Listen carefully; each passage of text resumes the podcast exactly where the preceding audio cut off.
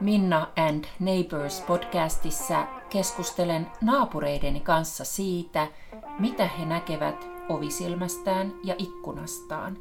Tämä ei ole haastattelua, vaan nimenomaan keskustelua. Tässä korttelissa sana on vapaa ja aiheet tulevat pintaa syvemmältä.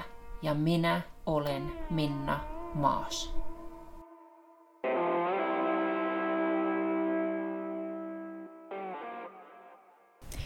Mä istun tänään yllättäen Paavalin kirkossa Kari Kanalan kanssa.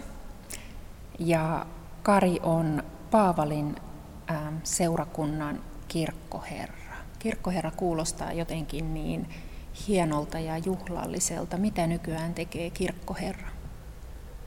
Kaikkea mahdollista maan ja taivaan välillä. Ensinnäkin mä oon esimies Meillä on 24 työntekijää ja sitten vielä tuntityöläisiä. Ja esimiestehtävä vie paljon aikaa ja se on kaikkein tärkeintä.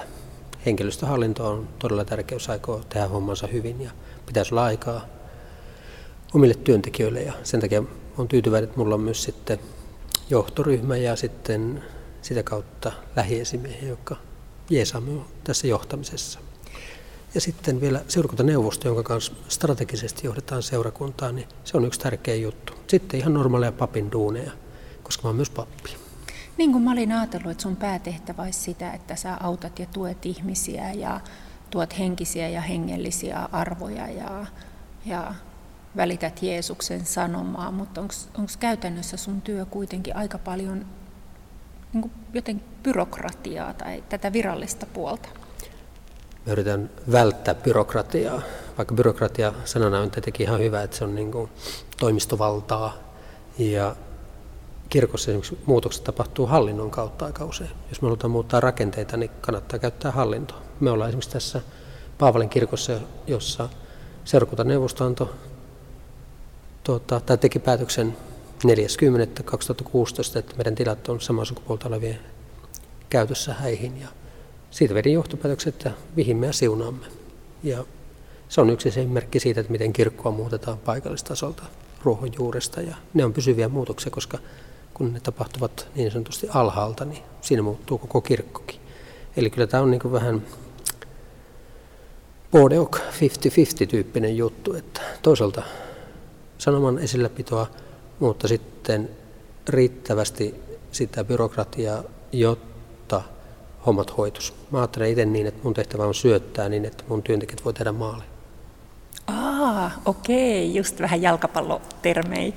Hei, tota, kun mä olin lapsi ja sitten rippikouluaikaan, niin, niin sieltä mistä mä oon kotosin, niin siellä oli kirkossa sellainen mustatukkainen vanhempi pappi, joka oli todella ankaran ja vihaisen oloinen Jumalan palveluksissa – ja hän puhui tosi paljon synnistä ja syyllisyydestä.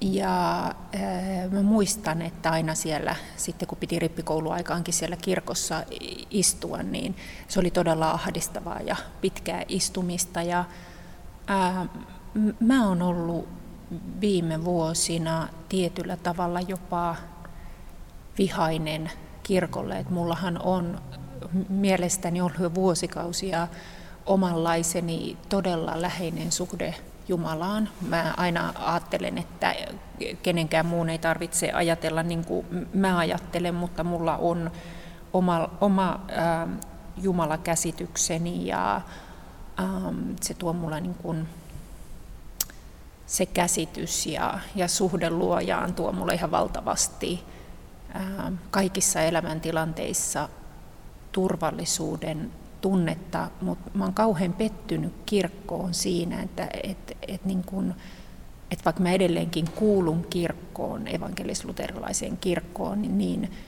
mä oon viime aikoina mä oon tosi paljon miettinyt kirkosta eroamista. Ainoa oikeastaan milloin mä käyn kirkossa on, on jouluna. Ja sitten kun mä tulin tänne kirkkoon tänäänkin, niin mä liikutuin tosi paljon. Täällä on aivan upea tunnelma ja mä omassa elämässäni mä pidän siitä ajatuksesta, että mä en voi hallita enkä kontrolloida mun elämää, vaan tätä kaikkea pyörittää jokin suurempi voima, joka monesti tietää mulle oikean suunnan paremmin kuin minä. Mutta mit, mitä sä ajattelet siitä, että, että niin kuin, miten, miten kirkko voi tämän päivän Suomessa? Käykö, käykö kirkossa ihmisiä? Kyllä ei. Moni käy toimituksissa, jos on vaikkapa rippilapsen konfirmaatio tai kastetilaisuus tai sitten hautajaisissa. Ne on ehkä semmoisia luonnollisia paikkoja, jotka on juhlia, osa iloisia, joukko surullisia tilaisuuksia, ää, tai ainakin suru on mukana kenties siinä. Voihan se olla konfirmaatiossakin se suru läsnä, huomaa, että hyvänä aika, mä oon vanhentunut ja että olisi pitänyt pitää enemmän yhteyttä kummilapseen ja mm-hmm. kaikkia semmoisia syyllisyyden tuntoja. Että mun mielestä niin kunnon kummi on aina vähän syyllisyyden tuntoinen Joo. siitä, että pitäisi antaa enemmän aikaa ja kaikkea muuta. Mutta se, että mä ajattelen, että tuohon alkuun, niin meidän tehtävä kirkkona ei ole mestaroida tai puoskaroida, vaan antaa ihmisille tilaa. Mä ajattelen, että meidän tehtävä on auttaa ihmisiä olemaan kristittyä itselleen sopivalla tavalla, jolloin ihminen itse voi katsoa, että mikä on se mun tapa. Silloin se ei lähde dogmeista tai opeista tai muusta semmoista ensimmäisen liikkeelle, vaan vapaudesta. Mä ajattelen, että kaiken ytimessä on vapaus. Rakkaus on ytimeltään vapautta ja kun me puhutaan armosta ja rakkaudesta, niin se on vapauttamista. Puhutaan Jeesuksesta vapahtajana, eli vapauttajana. Ja mä jotenkin ajattelen, että sitä Jeesuksen asennetta meidän pitäisi saada enemmän tähän kirkkoon kaiken kaikkiaan. Ja kirkot, monet on auki. Mm. Mekin pyritään pitämään joka arkipäivä tätä kirkkoa auki vapaaehtoisten voimin. Ja sitten me halutaan mennä esimerkiksi tuohon kauppakeskus Rediin pitämään toimittelua. Eli meillä on Kallion ja Paavalin seurakunnat ja jouluradio siellä ja tarjotaan vähän toisenlainen näyteikkuna. Kauppakeskuksessa me ei myydä mitään, mutta silti me kysytään, että mitä saisi olla. Ja se on ajatus kirkosta, että me oltaisiin ihmisiä varten. Ja se, että meidän tehtävä on jotenkin niin kuin mahdollistaa ihmisen Jumalan kohtaaminen ja ihmisten kohtaaminen toistensa kanssa, niin ainakin yksinäisyyteen me voidaan vaikuttaa. Meidän nimi seurakunta velvoittaa jo siihen ajatukselta, että täällä on seuraa. Ja silloin, kun ihminen voi omana itsenään tulla, niin se voi ehkä halua liittyä itseänsä suurempaan. Ja usko on pohjimmiltaan mysteeri. Ei se oikeastaan aukea mikään muu kuin rakkauden kautta. Mm. Miten sä esimerkiksi siitä ajattelet, kun niin kuin mä sanoin, että, että mun mielestä mulla on tosi tiukka ja läheinen suhde luojaa ja se toimii tosi hyvin ja mä koen luojan piirissä olevani rakastettu ja hyväksytty ja turvassa, Ää, mutta mä satun myös esimerkiksi uskoon siihen ja, ja koen niin, että meillä on useampi kuin yksi elämä. Mm. Ja, ja perinteisesti hän evankelis-luterilainen kirkko eikö niin opeta, että on yksi maanpäällinen elämä mm. ja Jeesus tulee meidät sitten joskus täältä noutamaan tai nostamaan ehkä haudoista niin kuin lapsuuden kirkkokuvissa näki, niin tota, mitä sä ajattelet siitä, että täällä mä istun sun kanssa, mutta mä itse ajattelen, että, että elämme useamman kuin yhden elämän ja se on osa eh, sielun äh, kiertoa ja, ja oppikoulua. En mennä sitä huonona. Minusta on mukavaa, että olet täällä. Meillä oli esimerkiksi niin kristittyjen ja hindujen yhteisiä meditaatiohetkiä ja siinä, siinä sitten tota, tämä hindu um, opettaja totesi niistä, että ne ei täyttänyt hindu-seremoniaa, mutta niissä oli mantroja ja, ja sitten myös rukousta ja hän totesi, että moni löysi uudelleen suhdettaan Jeesukseen. Ja mä ajattelin, että se on aika hyvä, koska wow. Jeesus on jotain sitä, mitä me ajatellaan Jumalasta. Ja kuinka lähestyttävä Jeesus voisi olla, niin meidän tehtävä ainakaan tulla väliin sanomaan, että näin ja näin sun täytyy uskoa. Että ilman muuta meidän uskon tunnustukseen liittyy tiettyjä elementtejä. Mutta mun mielestä se on enemmän se uskon tunnustus, mikä me luetaan, enemmän se on rakkauden tunnustus. Se kertoo, mitä Jumala on tehnyt meidän edestä. Ei niinkään, että meiltä vaaditaan nyt niin paljon tätä uskoa. Uskossa on kaksi puolta. Siinä on niin usko, joka uskotaan, joka siirtyy sukupolvissakin eteenpäin, vaikkapa se, että lapsia kastetaan, on hieno juttu. Joo. Kertoo uskosta olennaisen. Sitä ei oteta, vaan se annetaan. Ja siihen meitä kannetaan. Ja sitten toinen puoli, usko, jolla uskotaan. Ja se on aina sellainen sisäinen asia. Ja musta ei ole määrittelemään, että kuka on uskovainen. Mä mieluummin puhun kristityistä. Mm-hmm. Se on Jumalan asia katsella sitten mm-hmm. pinnan alle. Mä, mä mm, pari vuotta sitten mä, joku, joku, mun mielestä oli joku suomalainen historioitsija, kirjoitti jossain kirjassaan, että Jeesus ei koskaan tarkoittanut, että hänestä tulisi palvonnan kohde, vaan hänellä oli agenda ja hän halusi välittää ihmisille sitä agendaansa. Ymmärrätkö mitä mä niinku tarkoitan? Että se ei ollut niinku Jeesuksen juttu, että häntä ruvetaan kumartaa ja palvoa, vaan Jeesuksella oli asiaa ihmisille. Ja sä puhuit jo ää, aikaisemmin, sä mainitsit, niin kuin, sä puhuit niin kuin Jeesuksen asenteesta. Mm-hmm. Voisitko sä nyt niin kuin, ihan niin kuin, niin kuin jotenkin niin kuin avata niin kuin mulle ja kuuntelijoille, että et, et niin kuin, mikä se Jeesuksen agenda on oikeasti ollut ja mitä se olisi niin kuin tämän päivän ihmiselle? No ensinnäkin tuohon palvonnan kohtaan olemisesta, niin Markuksen evankeliumissa Jeesus toteaa, että miksi sanot minua hyväksi, yksi on Jumala hyvä. Ja se on ihan mielenkiintoinen kulma, se menee suunnilleen noin se kohta. Eli tavallaan Jeesus haluaa niin luoda sillan ihmisten ja Jumalan välille. Se on se pointti. Ja Jeesus ei ollut millään tavalla tasa-arvoinen tyyppi. Päinvastoin se oli heikomman puolella. Mm. Se on, se on niin kuin marginaalissa olevien ystävä. Ne marginaalissa olevat saattoi olla vaikka kuinkakin rikkaita syntisiä. Ja hän lähti tekemään sitten parannusta myös siitä, kun kohta Jeesuksen, niin hän halusi antaa takaisin, minkä on ylimääräistä ottanut. Ja, ja tota, tämmöisten niin kuin veronkeräjien luona Jeesus myös sitten aterioi. Ja sehän oli mielenkiintoista, kun Jeesus tunnettiin syntisten ystävänä, publikaanien syntisten ystävänä. Eli tavallaan se, että marginaalissa ei ole ainoastaan köyhät, vaan sillä voi olla semmoista, jotka niin kuin on tuomittu jotenkin niin kuin sen roolin takia, mitä ne tekee, vaikkapa vieraan vallan edustajina tai mitä se ikinä on ollutkaan. Mutta ihan selkeästi niin kuin Jeesus nosti lapsen ja naisen asemaa. Ja tota, ensimmäinen ylösnousemuksen todistaja oli nainen, Maria Magdalena, ja pikkuhiljaa sitten alkaa muotoutua kumminkin sitten ne 12 oppilaan tai 11, koska juuressa oli joukossa myös, ja 12 otettiin sitä arvalla sisään, ja siitä alkaa muodostua tavallaan tämmöinen niin kuin jopa tekninen porukka, että nämä 12, kun ihan selkeästi luettavissa, että siellä on ollut myös naisia seuraajissa, ja kuinka tiivis se 12 porukka on ollut, kun välillä puhutaan 70 tyypistäkin.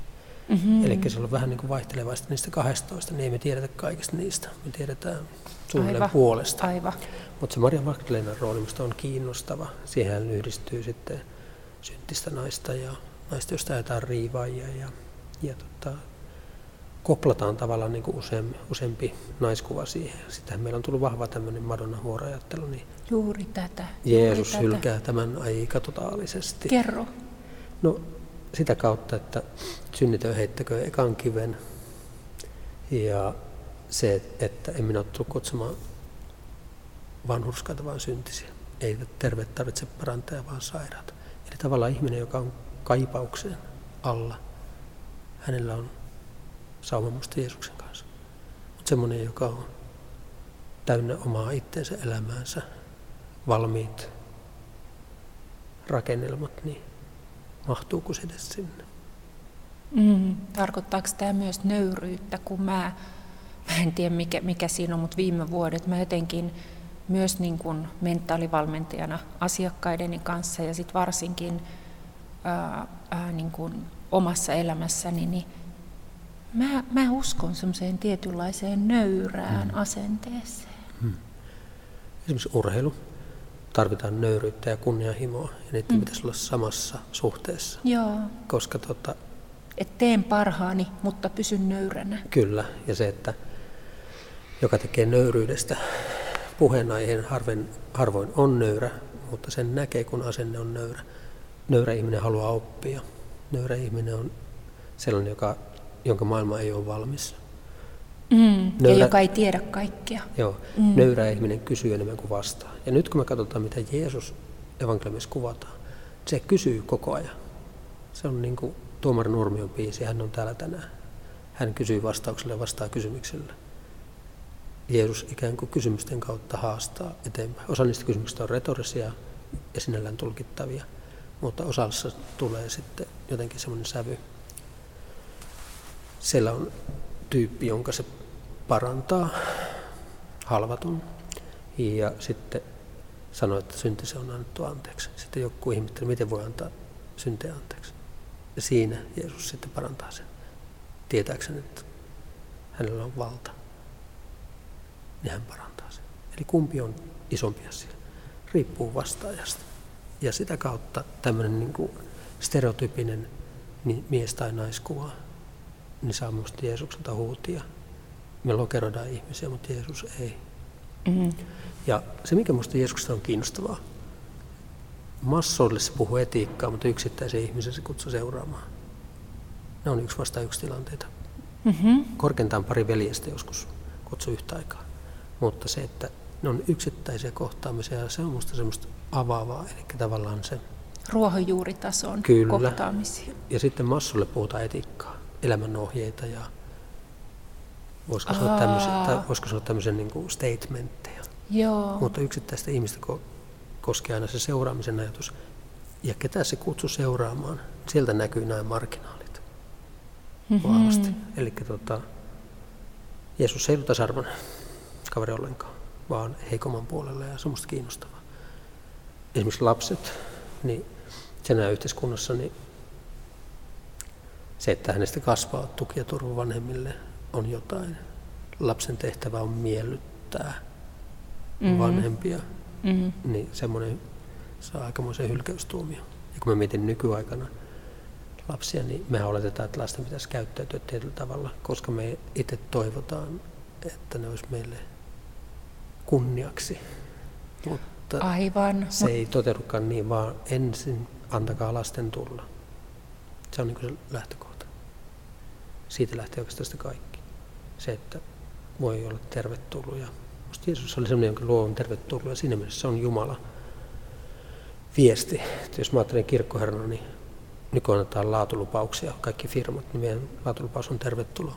Mm, ja myös se, eikö tuo tarkoita sitten tässä yhteiskunnassa sitä, että lapset saavatkin kasvaa omaksi itsekseen, eivätkä niin kuin vanhempiensa jatkeiksi ja Joo. vanhempiensa palvelijoiksi. Joo, sen takia ei kannata kysyä, mikä hän tästä lapsesta tulee, vaan kuka hän on. Oo, no toi on hienoa. Juu, juu, juu. Kuulostaa tosi niin kuin, niin kuin psykologiankin kannalta todella hienolta ja, ja, ja avaavalta.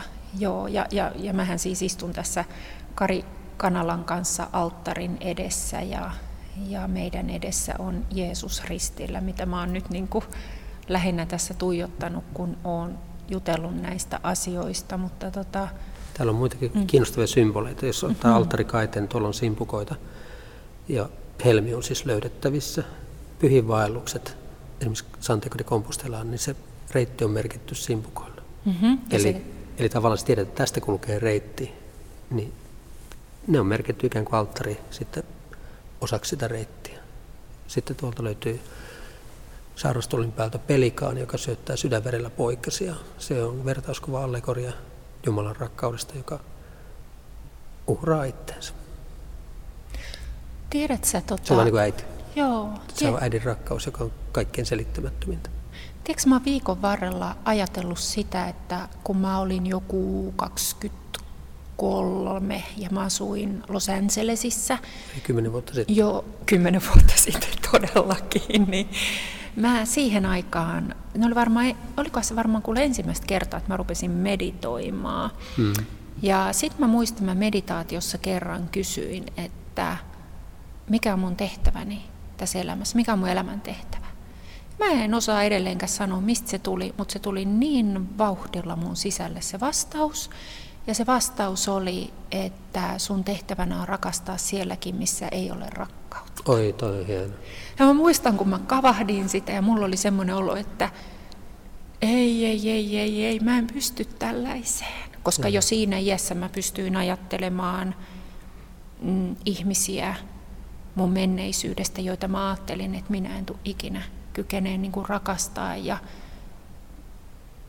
nyt mä oon viikon aikana mä oon ajatellut sitä asiaa todella paljon, koska on ihmisiä, jotka loukkaa meitä tai pettää meidän luottamuksen tai jotka kohtelee meitä julmasti tai monenlaisia ihmisiä. Ja tiedätkö Kari, että mä oon ruvennut oikeasti niin kuin ajatteleen, että se on todennäköisesti mun kasvuni suuntaan. Mä viime aikoina mä ajatellut, mä kirjoitan mun seuraavaa kirjaa mun lapsuudesta. Ja mä oon kamppaillut sen kirjan kanssa, sen kirjoittamisen kanssa nyt kesänkin ajan todella niin kuin paljon. Ja, ja tota, se, se, mitä mä oon niin kuin tajunnut, että sen kirjan niin kuin isoja teemoja täytyvät olla myötätunto ja anteeksianto. Mm. Ja mitä siellä, mä itse ajattelen, että anteeksianto ei tapahdu sormia napsauttamalla, että anteeksianto on joissakin tapauksissa prosessia. Mutta tota, mitä, kykeneekö sä rakastamaan kaikkia ihmisiä? No mä yritän tota, vaihtelevalla menestyksellä, mutta tota, kyllä mä jotenkin niin kuin ajattelen sen niin, että Jeesus opetti kultaisessa säännössä, mistä on Konfutselle ja muille omat versionsa, minkä haluat muiden tekevän sulle, tee se heille. Tämä on se ajatus siinä. En muista sitä ihan sanatarkasti. Mm. Niin jo perunan suuhan sanoi, että ajattelepa omalle kohdallesi. Minusta se on aika hyvä. Tavallaan samaistuminen vaatii myötätuntoa ja Joo. sieltä sen nousee. Ja mikä elämässä on kaikkein tärkeintä? Eikö se, että rakastan ja mua rakastetaan? Se, että mä välitän ja musta välitetään. Niin sitä kautta, että vielä enemmän kuin muita pitää rakastaa niitä, joka inhimillisesti näyttäisi siltä, että onko ne ansainnut rakkautta. Ja silloin mä voin ensin kääntää katseen oma itteeni. Että elämässä on tehnyt sellaisia tekoja, että kaikkea muuta kuin rakkautta ansaitsisin. Mutta sen takia rakkautta ei ansaitakaan.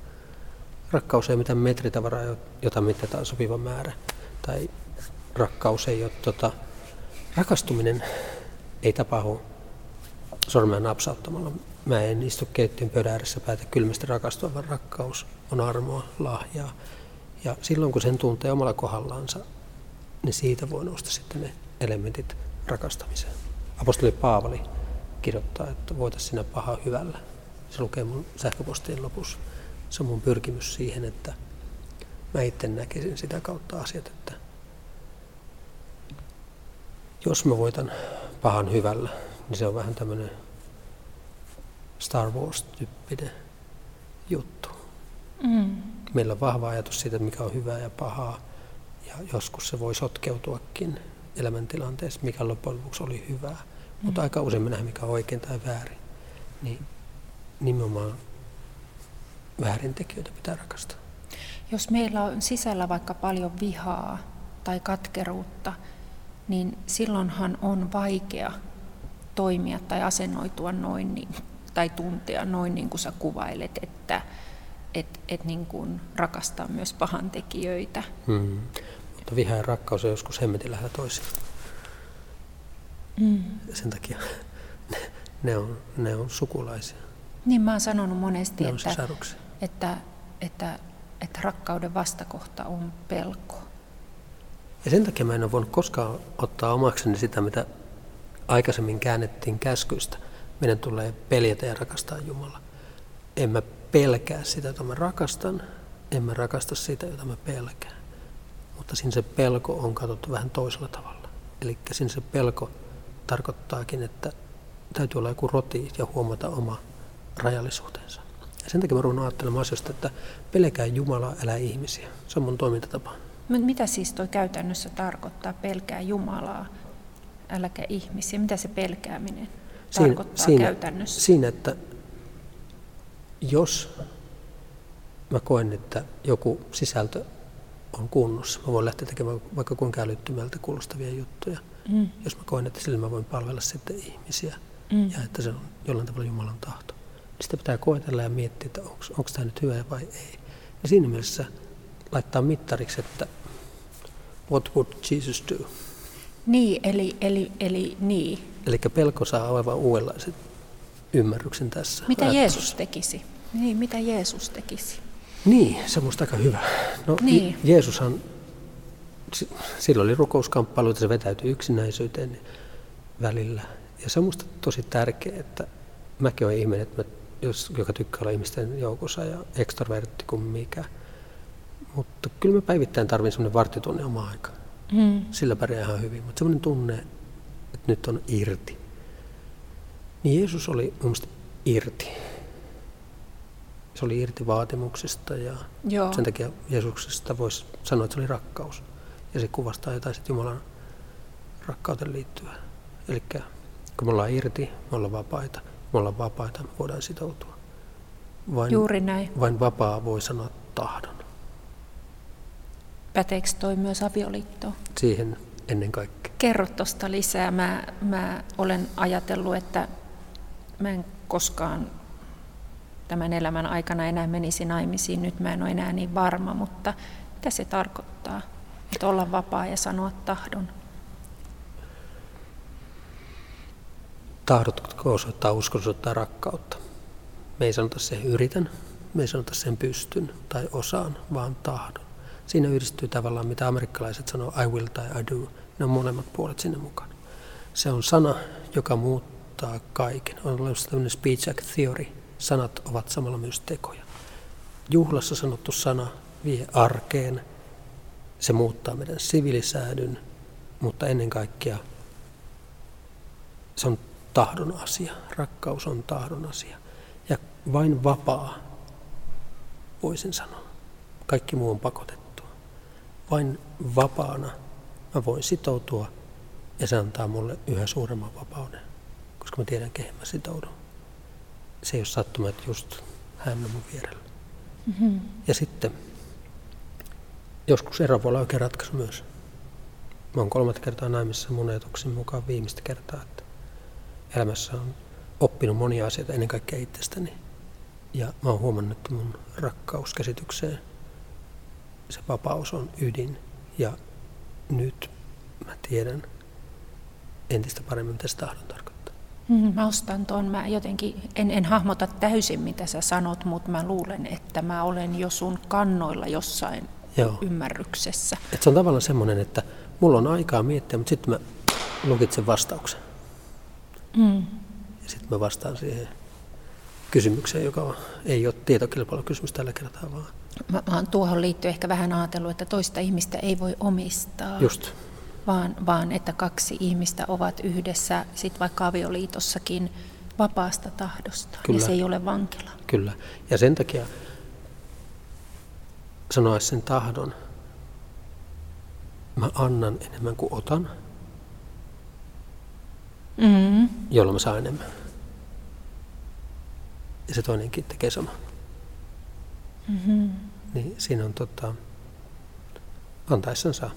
Mitä sä ajattelet siitä, että et, et kun ihmiset pettää hirveästi nykyään parisuhteissaan ja mä oon siinä onnellisessa asemassa itteni kanssa, että mä oon jotenkin kasvanut sellaiseksi ihmiseksi, että et, et jos mä pettäisin, niin mä en kestäisi sitä häpeää tai mä en halua tuntea sellaista häpeää.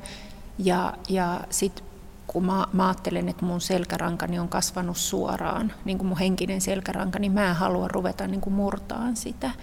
Mutta mitä sä ajattelet siitä ilmiöstä, kun ihmiset pettää tosi paljon ja se on ollut mulle ehkä niin kuin parisuhteita ajatellen semmoinen niin pelottava asia, koska mä näen sitä niin paljon, miten ihmiset tekee sitä ja ihmiset tekee sen aika ovelasti. Näin on. Pettää voi monin tavoin. Mikä on, mikä on ikään kuin se suurin petos. Jollekin se voi tarkoittaa sitä, ettei rakasta. Mm. Jollekin se voi tarkoittaa niin kuin fyysistä pettämistä, jollekin henkistä pettämistä. Sitä voi arvioida monin tavoin. Mutta musta se on enemmän niin kuin oire jostain muusta. Ja Mm. se, että jos ihmiset pettää, niin musta siinä on mahdollisuus yhä korjata sitä Mm. parisuhteessa, mutta ainoa tapa on rehellisyys. Ja tot, jotenkin tuota, pohtia, että mikä mut on tähän saanut, käydä sitä läpi ja jotenkin niin nähdä, että mihin asiaan tämä liittyy. Onko se itsetuntoon liittyvä asia? Onko se sitä, että toisesta on tullut itsestäänselvyys, jolloin pitää miettiä, että olenko minä itsestäänselvyys? Onko mä antanut veden virrata?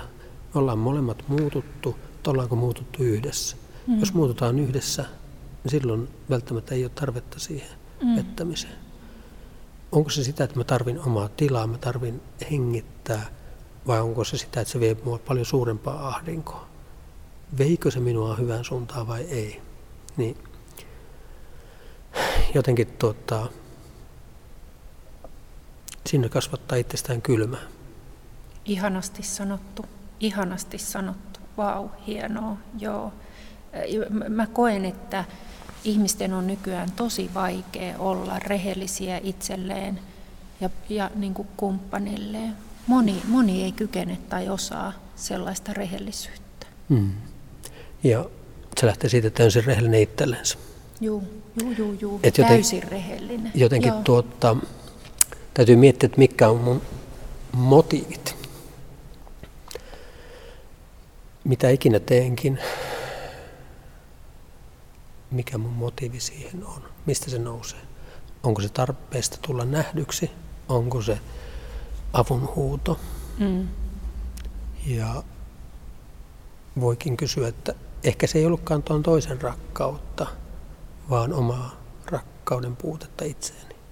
Omaa rakkauden puutetta itseeni, mä, mä uskon tuon, toi kuulostaa juuri, mm. juu, se on varmaan usein juuri näin. Olin lakannut arvostamasta itseäni, joten hain arvostusta ulkopuolelta. Juuri näin. Ja kuvittelin, että se fyysinen olisi ollut se juttu, kun pinnan alla kyti. Voidaanko me arvostaa toista, jos ei me arvosteta itseämme? Just näin. Joo. Ja mä ajattelen, että rakasta lähimmästä niin kuin itseäsi. Mm. On Jeesus. Sitä edellyttää rakastaa Jumalaa.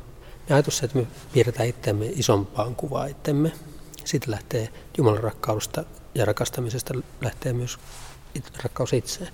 Sehän ei ole rakkauden kaksoiskäsky, vaan kolmoiskäsky. Silloin se kuten itseäsi. Siinä on ajatuksena, että on luonnollista rakastaa itseään niin, että voisi löytää sen, mikä tekee hyvää mulle. Jos se, mikä tekee hyvää mulle, on pettäminen, niin kuinka kauan sellainen voi tehdä hyvää? Mm, Jossain vaiheessa alkaa kääntyä itseään vastaan. Joo. Ja silloin siihen ei auta kuin rehellisyys tai jotenkin semmoinen ei paluu, vaan eteenpäin meneminen. Joo. Äh, mit, mitä sä, mitä sä niin kun, yksi mitä mä oon miettinyt on se, että, että on luonnon kansoja, jotka, jotka ää, pitää Jumalanaan vaikka puukeppiä tai sammakkoa, niin onko, sitä, onko sillä väliä, vaikka he ei koskaan kuule Jeesuksesta? Hyvä kysymys. Semmoinen kospeltähti 1980-luvulla, jonka nimen mä nyt tässä yritän saada päähän, Larry Norman, oli joskus keikalla Finlandia-talolla ja olin sitä kuuntelemassa ja sanoi, että meillä kristityllä on yksi ongelma, kun me halutaan viedä hyvää sanomaa Jeesuksesta, me viedään semmoiselle ihmiselle, joka ei koskaan kuullut, ja me viestin, että I have a good news for you. Mm-hmm. Sitten mietin, että no hetken, minkä tarpeeseen Jeesus tuleekaan. Um, uh, well, you go to hell. Mm-hmm. Siitä lähtee sitten Eli tavallaan se, että kun pitäisi olla jotain hyvää vietävänä, niin me ensin motivoidaan se Jeesus sillä tavalla, että ollaan syntisiä ja niin, helvetialaisia. Niin, mm. ja että sen antaisi niin sen pointin. Mutta mm. se lähtee pakosta eikä vapaudesta. Se, että jos on ihmisiä, jotka ei koskaan kuulu Jeesuksesta, ja niitä tulee olemaan, niin mä toivon, että ne olisi kuullut jotenkin ihmisiä, jotka on tullut kohdatuksen nähdyksi ja joilla voisi olla niin kuin ymmärrys, että tässä ei ole kaikki. Niin silloin voi olla se suhde Jumalaankin. Mä en rupea sitä määrittelemään, että musta niin Jeesus on kyllä siinä mielessä ilosanoman ytimessä, että periaatteessa kaikki mitä se teki, niin tuotti hyvää. Se oli, se oli niin kuin rakkautta ihmiseen. Eikö, eikö se jo niin kuin riitä, että oltiin me sitten jossain joku, joka palvelee sit, tai palvoo sitä tai pitää Jumalana sammakkoa tai oli se sitten joku, joka käy paljon täällä Paavalin kirkossa Jumalan palveluksissa, niin eikö se, eikö se niin kuin homman ydin voisi olla se, että, että, että jos meistä kasvaa hyviä ihmisiä ja ollaan hyviä toisillemme, niin eikö, eikö me jo silloin olla niin kuin, jo aika lähellä niin kuin asian ydintä? On hyvä pyrkiä kasvamaan hyväksi, mutta me tiedetään myös rajallisuutemme ja sen, että meistä ei koskaan tule täydellisiä, mm. jolloin meillä todennäköisesti on tarve myöntää se. Mm. Ja sen takia minusta niin yksi hienoimpia juttuja Jumalan palveluksessa on synnin tunnustus. Sitä pyritään sanottamaan joko yhteisellä viestillä tai sitten hiljaisuudella tai mitä ikinä porukka haluaa nostaa esiin. Mutta yksi synnin tunnustuksen muoto voi olla vaikka sekin, että anna anteeksi en ole arvostanut itteni riittävästi. En ole,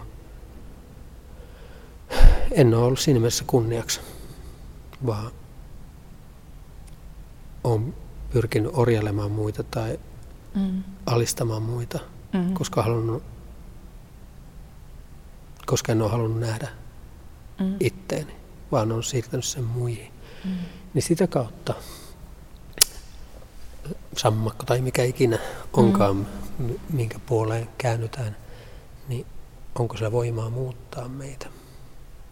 Mä että rukouksella, synnintustuksella, sillä on voimaa muuttaa. Kun me tullaan sanottaneeksi asioita, niin ehkä sen pystyy sanottamaan sitten hänelle rakkaimmille sen jälkeen. Aivan. Ja sen takia minusta on makeata, että Jumalan päättyy siunauksen. Se on parasta, mitä pappina voi sanoa. Juu. Koska kun mä siunaan ihmisen, se on vanha siunaus, Aaronin siunaus 3000 vuoden takaa, mutta siinä on myös se vahva ajatus, että mä sanon aina, että ota, ota vastaan jotain mukaasi siunaus, jonka saa välittää. Siunaus on benediktio latinaksi, hyvä puhe. Se on Jumalan hyvä puhetta meille. Ja siunausajatus on se, että me pyydetään Jumalan suosiota, mutta ei sillä tavalla, että me yleensä suosio, että se olisi menestystä vaan sitä, että meistä pidetään huolta, meitä kannetaan. Mm. Niin sitä, että meistä, meitä kannetaan. Mm. Niin siinä on se ydin sille, että mä sittenkin tarvin Jumalaa, mm. lähimmäisiä. Mä en ole yksin tässä. Mm. Ja mä voin välillä olla sitten toiselle se Jumalan viestin viejä, mm. jota enkeliksi kutsutaan. Mutta se, että täydellisyyteen ei pääse, mutta silti voi olla siunattu.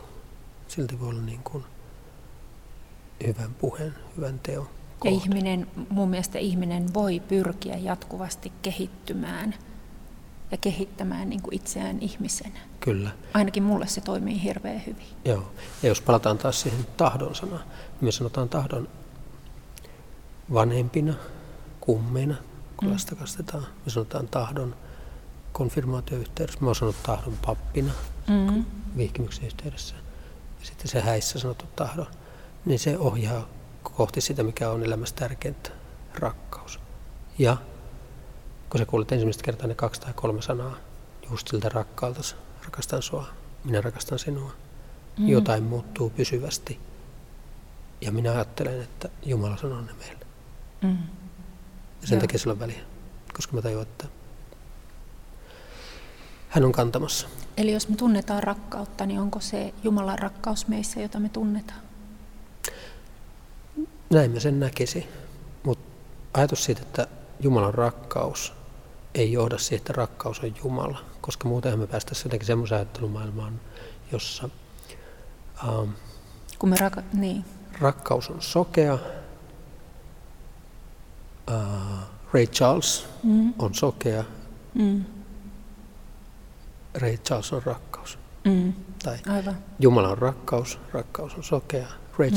On sokea, Ray Charles on Jumala. Mm.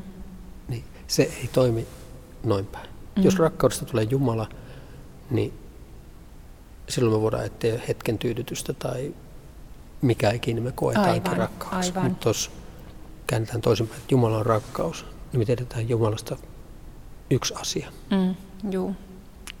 Me ei tarvitse miettiä silloin maailman kärsimystä, että no eikö Jumala ollutkaan rakkaus, vaan voidaan että Jumalan rakkaus ja ehkä meilläkin on osamme lievittää kärsimystä. Kun ihmiset on viime aikoina paljon eronnut kirkoista, niin miten usein he haluaa takaisin kirkkoon? Kyllä heitä on. Mulla on tota, viikoittain allekirjoitan kirkkoon liittyviä Onko kirkkoon, papereita. onko kirkkoon helppo liittyä takaisin vai pitääkö opiskella katekismusta vai miten se menee? Jos tulee takaisin, niin se on aika helppoa. Ne on olemassa jo ne jutut, että se todennäköisesti on kastettu ja rippikoulun käynyt, niin ilmoitus riittää ja sitten mä allekirjoitan ne paperit ja se, että onko se henkisesti helppoa, niin se on se kysymys. Mä jotenkin ajattelen, että meidän tehtävä on toimia niin, että ihmisillä olisi mahdollisimman matala kynnys tulla kirkkoon, liittyä jos haluavat, mutta olla myös liittymättä. Musta se on niin vapaata tahtoa ja kirkko voi tulla vaikka ei kuuluiskaan. Ja mä ajattelen, että kirkkon on meillä vain kaksi tehtävää, lohduttaa ja rohkaista. Ja niistä nousee musta ne sävyt, jotka voi auttaa myös kirkkoon liittyjäkin, että me ollaan sua varten. Anna meille vielä jokin voima, voimaannuttava päivän sana tähän lopuksi.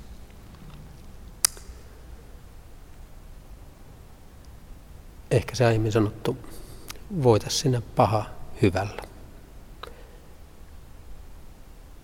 Kyllä meillä on jotenkin semmoinen ajatus siitä, että me nähdään missä päin sitä hyvää on, niin viedään ihmisen sinne. Hyvä. Hei, tämä oli hieno. Lämmin kiitos. Kiitoksia.